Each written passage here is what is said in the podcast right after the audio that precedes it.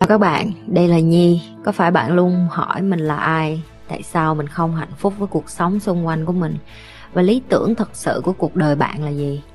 Đây là nơi mà Nhi sẽ chia sẻ cũng như trả lời hết tất cả những cái câu hỏi của các bạn, cũng như những trải nghiệm thực tế để giúp Nhi trở thành người hạnh phúc và thành công trong cuộc đời của mình, cũng như những cái trải nghiệm để giúp Nhi trở thành một life coach thành công, giúp những người trên thế giới. Và bây giờ Nhi đem nó về Việt Nam cho các bạn. Nếu các bạn đã sẵn sàng, hãy bắt đầu cùng Nhi với podcast ngày hôm nay.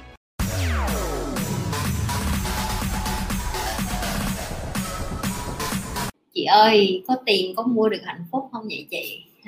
Hạnh phúc nó là một cái từ, đó là theo tiếng Anh nó dịch là happiness, có nghĩa là phải có một cái gì đó happen thì mình mới happiness, có nghĩa là phải có một cái gì đó đến với bạn thì bạn mới vui. Đối với Nhi thì sau khi Nhi trải qua cái cuộc sống khó khăn và sau khi Nhi trải qua cái cuộc đời mà đa số những người Việt Nam mình sẽ trải qua, đó là rất là khó khăn á, thì Nhi mới nhận ra một điều là hạnh phúc nó là cái bên trong, nhưng mà vật chất nó là cái bên ngoài, và tiền nó là những cái vật chất bên ngoài để mà mình trao đổi lại, để mua lại những cái thứ mà cần thiết. Và đôi khi cái sự hạnh phúc của cá nhân mình nó còn tùy thuộc vô cái chuyện là gia đình mình có hạnh phúc không, ba mẹ mình có hạnh phúc không, anh chị em mình có hạnh phúc không, con cái mình có hạnh phúc không, bạn bè mình có hạnh phúc không. Và những cái thứ đó nó ảnh hưởng mình rất là nhiều, tại vì nó ở xung quanh mình mà, nó không có phải là trực tiếp bên trong mình, nhưng mà nó ở xung quanh mình nhiều lắm. Thì Nhi mới thấy một điều vậy nè, tiền á, nó mua được sự tự do, nó mua được thời gian, nó mua được kiến thức, nó mua được con đường tắt, nó mua được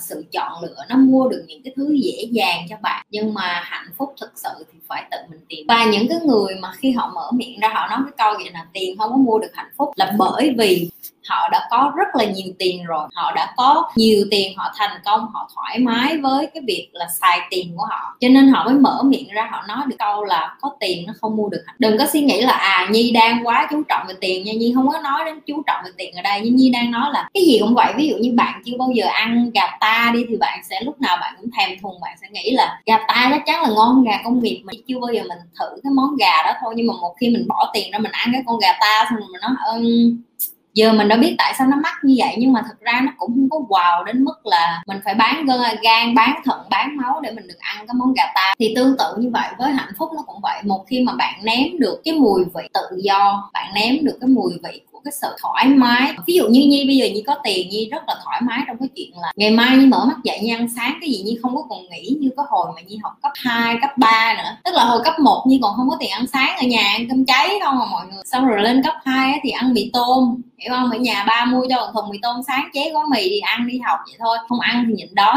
xong rồi đem một gói mì khô đi học vậy thôi. Lên cấp 3 thì mình đi làm ở cái chỗ nhà hàng người ta thừa đồ ăn gì mình cầm về nhà, mình nấu được thì mình ăn cơm với đồ thừa thôi, không nấu được đói thôi vậy thôi. Rồi khi mà mình lên Sài Gòn mình đi làm cũng vậy, mình bận đi làm quá đến độ mình không ăn sáng, mình cũng không quan tâm nữa.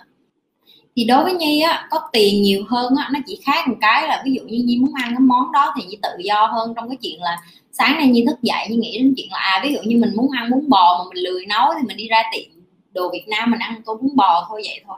Tiền nó cho mình cái sự tự do rồi. Ví dụ như khi mà Nhi muốn ly dị, mà Nhi muốn ly dị nhanh thì Nhi sẽ dễ hơn những cái chị Việt Nam khác hoặc là những người khác, đó là Nhi có tiền để Nhi trả tiền luật sư nhiều hơn để mà luật sư giải quyết cái việc đó nhanh hơn, để mình bớt cái thời gian mệt mỏi với nhau, để mình bớt cái cãi cọ với nhau.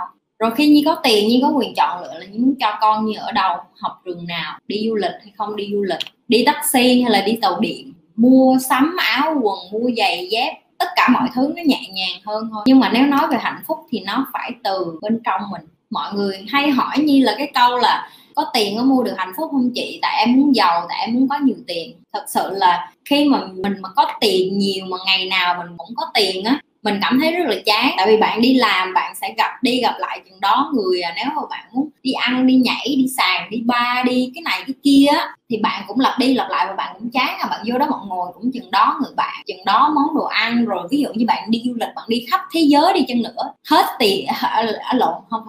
những cái đất nước bạn đi rồi bạn cũng chẳng nhận ra cái ý nghĩa gì. Đó lý do tại sao Nhi thấy may mắn, đó là Nhi tỉnh thức, tại vì Nhi nhận ra được một điều là những cái thứ bên ngoài nó không bao giờ làm cho bên trong của mình hạnh phúc được hết. Cái hạnh phúc là nó phải thực sự toát ra từ bên trong của mình, và cái hạnh phúc thực sự nó phải đến từ sự biết ơn. Nhưng mà Nhi sẽ không dừng mọi người ở cái chuyện là mọi người muốn làm giàu, mọi người muốn có tiền, mọi người muốn làm nhiều tiền hơn, tại vì tiền nhiều hơn thì nó cho mình được cái sự tự do. Tiền nó rất là quan trọng nha, nó sẽ làm cho mọi người có sự tự do, rồi nó sẽ cho mình cái cơ hội được làm những cái điều mình thích, học những cái điều mình muốn, mua những cái thứ mình muốn. Nhưng mà đó là nếu như tiền nó vô tay người tốt, còn tiền mà nó vô tay người xấu thì mình sẽ bắt đầu mình như con quỷ vậy đó, mình sẽ show off, mình sẽ sống trác táng, mình sẽ sống buông thả. Đó là cái câu trả lời cho bạn nào mà hỏi những cái câu là có tiền có mua được hạnh phúc không chị. Em hỏi thêm câu này nữa, làm sao để mình tự tin và quyết đoán khi đưa ra một sự lựa nào vì khi đứng trước sự chọn lựa em hay phân vân và khó chọn? Cái đó là bình thường nha em.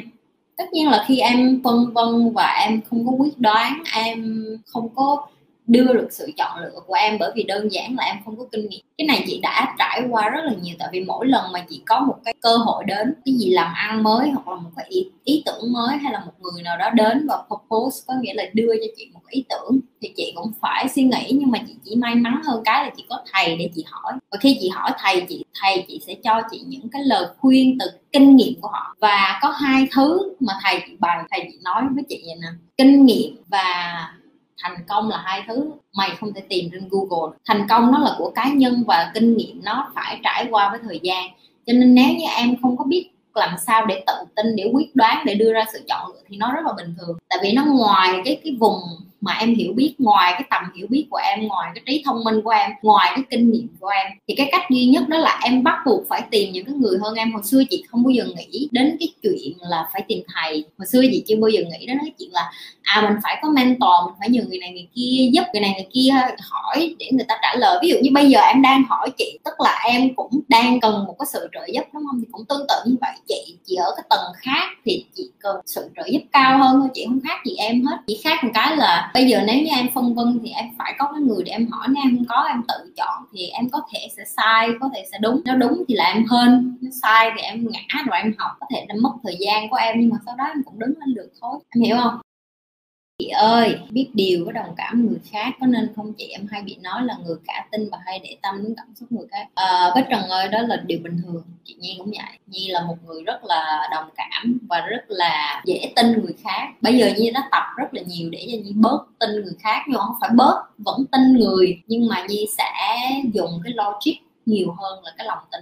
Sẽ suy nghĩ coi là người này đang muốn đến để nhờ mình giúp tại vì họ thật sự khổ, hay họ đang giống như kiểu như bạn biết như ký sinh trùng á, những cái con vật mà bu bám cái này cái kia để mà họ lớn lên chứ họ không có muốn nỗ lực lười biếng. Thì nếu như là một người mà khôn và trưởng thành ra thì Bích Trần nên học cái cách, bạn nên học cái cách vậy. Khi mà người ta chia sẻ với bạn cái gì á, dành một chút thời gian để mà suy nghĩ coi là người ta đang chia sẻ với mình thật tâm, người ta đang muốn nghe lời khuyên của mình hay là người ta đang muốn lợi, và dành một chút thời gian để mà lặp đi lặp lại gặp cái người đó nhiều lần hơn, rồi nghe theo cái giác quan của mình. Tại vì những cái người mà đồng cảm họ hay có cái giác quan đó. Chỉ có điều là họ bỏ qua cái giác quan đó, họ bỏ qua cái red flag hay gọi là cờ đỏ, cái việc mà nó gọi là có cái dấu hiệu là người này không tốt nhưng mà không có đâu, mình đa nghi quá, mình cả tin quá, không có. Đã đến lúc bạn phải tin cái mà giác quan nó nói với bạn là cái người này không có phải là cái người tốt, mình cũng không nên gần gũi với người này. Đồng cảm nó là cái gift, nó là cái món quà. Tại vì nếu mà người sinh ra mà không có cảm xúc á